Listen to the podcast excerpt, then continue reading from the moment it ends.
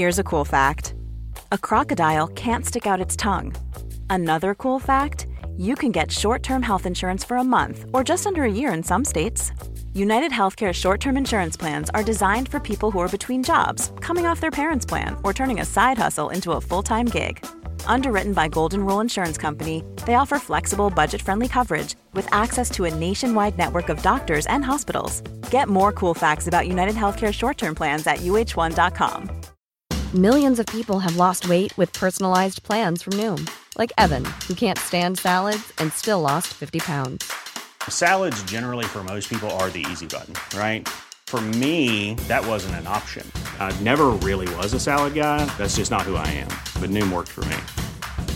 Get your personalized plan today at Noom.com. Real Noom user compensated to provide their story. In 4 weeks, the typical Noom user can expect to lose 1 to 2 pounds per week. Individual results may vary. You are allowed to have thoughts on wrestling. Sometimes people are way too mean for me, but hey, more power to you. Go and rage away. Wrestlers do hear such remarks too, because they are just humans at the end of the day. And sometimes that results in them taking their middle finger and going, well, screw you. Because I am sorry for What Culture, please do hit that subscribe button. And yeah, this is 10 genius ways wrestlers prove the critics wrong. Number 10, John Cena's open match challenge. For years, people have enjoyed making two claims towards John Cena. One, he holds people down, and two, he can't wrestle. Now, you can debate the former, but the latter was ridiculous. You think somebody fluked their way to the top of the industry and stayed there for years? No. Grappling comes in many forms, and Cena found his lane and totally smashed it. It's kind of inspiring. I don't think it ever truly bothered John, but when he was looking to do something different, he went and won the United States title and then defended it against everyone.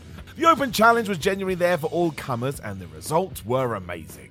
We got genuine gems against the likes of Cesaro, Zack Ryder, Stardust, and Sami Zayn. And for me, at least, it peaked when Kevin Owens turned up from NXT. Those pay-per-view matches were excellent. Cena basically moved on from this to have that feud with AJ Styles too, leaving anyone still chanting, "You can't wrestle," looking like an even bigger dingus. Yes, he can. And you know what? He's really good at it. Number 9, the Kabuki Warriors. WWE didn't give the Kabuki Warriors much at the start. Not only did Kairi Sane and Oscar lose a lot, then they vanished off television. Yeah, great booking. WWE also did that terrible thing where they mash up their themes, which I actually can't stand, and it led everybody to throw their hands in the air and just be flabbergasted by this. Even more so because, yep, WWE is a promo-focused promotion. If this is how we were going to begin, we were screwed, because of course Oscar and Sane's first language wasn't English. When we did decide to switch them heel, though, something wonderful happened. We let them do interviews in Japanese. So even though most of us didn't know what they were saying, it turned out that having a boatload of personality translates regardless, and people loved it. Cue the cheers. It became a weekly thing to watch out for, and hopefully we all remember this. 2023, embrace the culture, and don't forget there is a little thing known as subtitles. Number 8, Randy Orton bleeds to prove a point. Mick Foley has made a lot of people's careers. Coming at a time where the wider fan base wasn't sure why WWE was so into the man who heard voices in his head, Foley took him under his wing and gave him the last piece of the puzzle, credibility. Happening at Backlash 2004 at the end of a really good feud, most assumed the hardcore rules match was in place for Mick. He loved this stuff. As it turned out, he knew what it would take to get Orton the plaudits he deserved, and that was to show everybody he had some serious stones. It began with Randy almost crying that he was being smacked with barbed wire, but as the contest ticked away, he almost got a taste for it. He fired back at Foley with some horrific shots with the big firework coming when we introduced some thumbtacks. Yep, Orton went flying into him. It was such a beating, it really did get people to see Randy in a different light. Basically been riding this wave ever since. Totally shut up the critics too. Couldn't say he didn't have it. He did. Number 7, Xavier Woods risks it all for the New Day. So sometimes your loudest detractors come from inside the walls. Let's take the New Day. Many a wrestler, including the Big Show, thought this idea was so daft that they went to Kofi Kingston and told him that it was going to kill his career.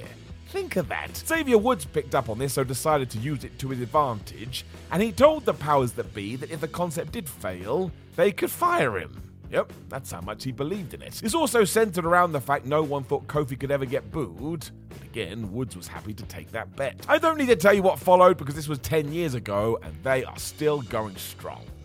journey has been a masterclass in pro wrestling, and one day these lot are going to go into the Hall of Fame, deservedly so. They just keep getting better as well. Now remember, kids, always bet on yourself. Number 6, Chris Jericho makes the list. You could pick one of many occasions where Chris Jericho has confounded the critics. Dude is usually ahead of the game. We'll focus on 2016 just because it's one of my favourites, especially because after Jericho had made one of his famous returns to the ring, well, it didn't really click. Chris has spoken about this publicly too. You could tell it wasn't working. It led to some thinking maybe this was going to be the one time Jericho wasn't the master of the comeback.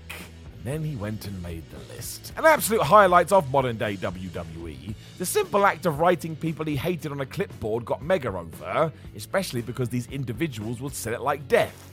How dare you do this? There's no doubt he became a highlight of every show, and it linked into the Kevin Owens story wonderfully, and left all of us going, well, that Chris Jericho, he really is the king of reinvention.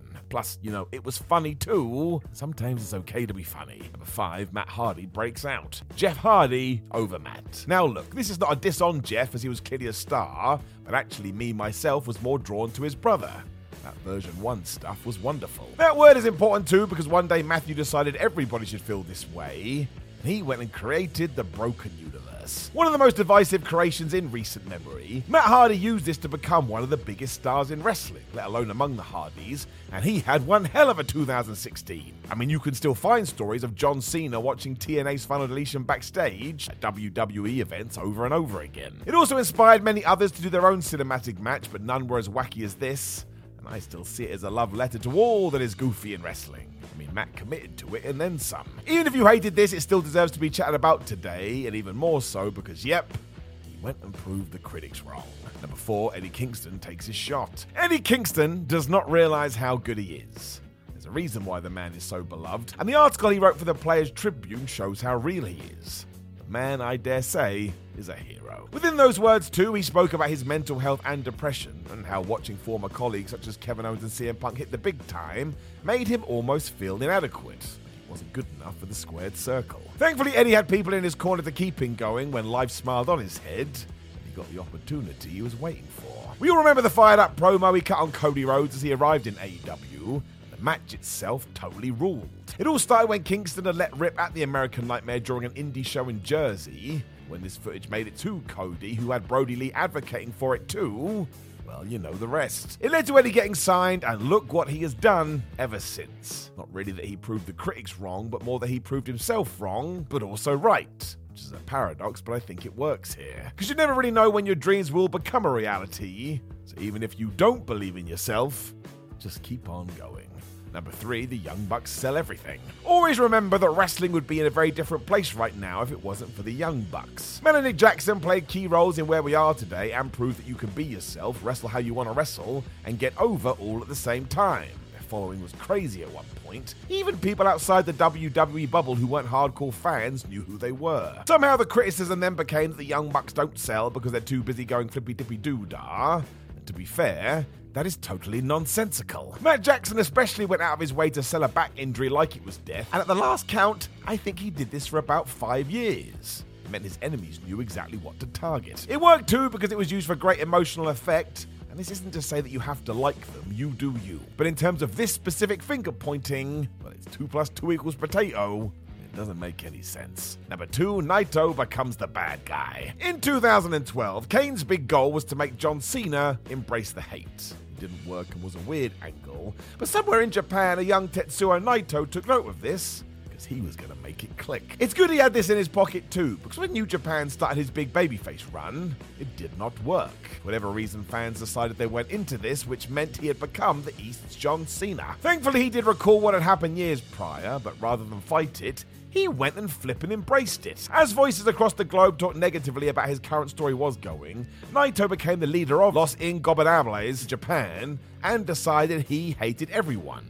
Honestly, this guy didn't give a crap. Because he went so far in the opposite direction, all of a sudden the fans did start to like him, which, yes, turned him back into the guy he was meant to be first time around. So it's wrestling's oldest chestnut. Fair play too, Naito. This dude totally smashed it. Number 1, Roman Reigns does the same damn thing. I mean, it kind of is, right? This one took far longer because WWE dug their heels in. Plus, it took a pandemic to shift gears, but hey, He got there in the end, and it was fantastic. Through no fault of his own, though, Roman Reigns had to take all the bullets from the wider audience because his big dog character just wasn't working, right down to that suffering succotash line. How could anybody recover? I think a huge issue was the fact it was such an act and you could see right through it. Plus the WWE machine was all over him. People don't like that. When the universe did stop, however, and Reigns decided to take some time away, he came back as the tribal chief character, and look what happened. In around about a month you could see it. This is the guy he always should have been. It was an amazing fit. As said at the start of this too, you don't fluke your way to being the biggest star of the industry. Do have to find yourself. Now those same dissenting voices all say the same thing. Roman Reigns has totally killed it. Know of any other genius ways that wrestlers defied critics? Make sure you let us know in the comments below. Before you like the video, share the video, and hey ho, why not subscribe? You can also head to whatculture.com where you can read more articles like this with your eyes. You can follow us on social media at Simon316 and WhatCultureWWE. And more importantly, open your eyes, run outside with glee, and try and enjoy yourselves as best as you can. I love you. Good night, good morning, and take care. Mom deserves the best, and there's no better place to shop for Mother's Day than Whole Foods Market. They're your destination for unbeatable savings, from premium gifts to show-stopping flowers and irresistible desserts. Start by saving 33% with Prime on all body care and candles. Then get a 15-stem bunch of tulips for just $9.99 each with Prime. Round out Mom's menu with festive rosé, irresistible berry chantilly cake, and more special treats. Come celebrate Mother's Day at Whole Foods Market. Hey, it's Danny Pellegrino from Everything Iconic. Ready to upgrade your style game without blowing your budget? Check out Quince. They've got all the good stuff, shirts and polos, activewear, and fine leather goods, all at 50 to 80% less than other high-end brands. And the best part? They're all about safe, ethical, and responsible manufacturing. Get that luxury vibe without the luxury price tag. Hit up quince.com/upgrade for free shipping and 365-day returns on your next order. That's quince.com/upgrade. Planning for your next trip? Elevate your travel style with Quince. Quince has all the jet-setting essentials you'll want for your next getaway, like European linen, premium luggage options, buttery soft Italian leather bags, and so much more. And is all priced at 50 to 80% less than similar brands. Plus, Quince only works with factories that use safe and ethical manufacturing practices. Pack your bags with high-quality essentials you'll be wearing for vacations to come with Quince. Go to quince.com/pack for free shipping and 365-day returns.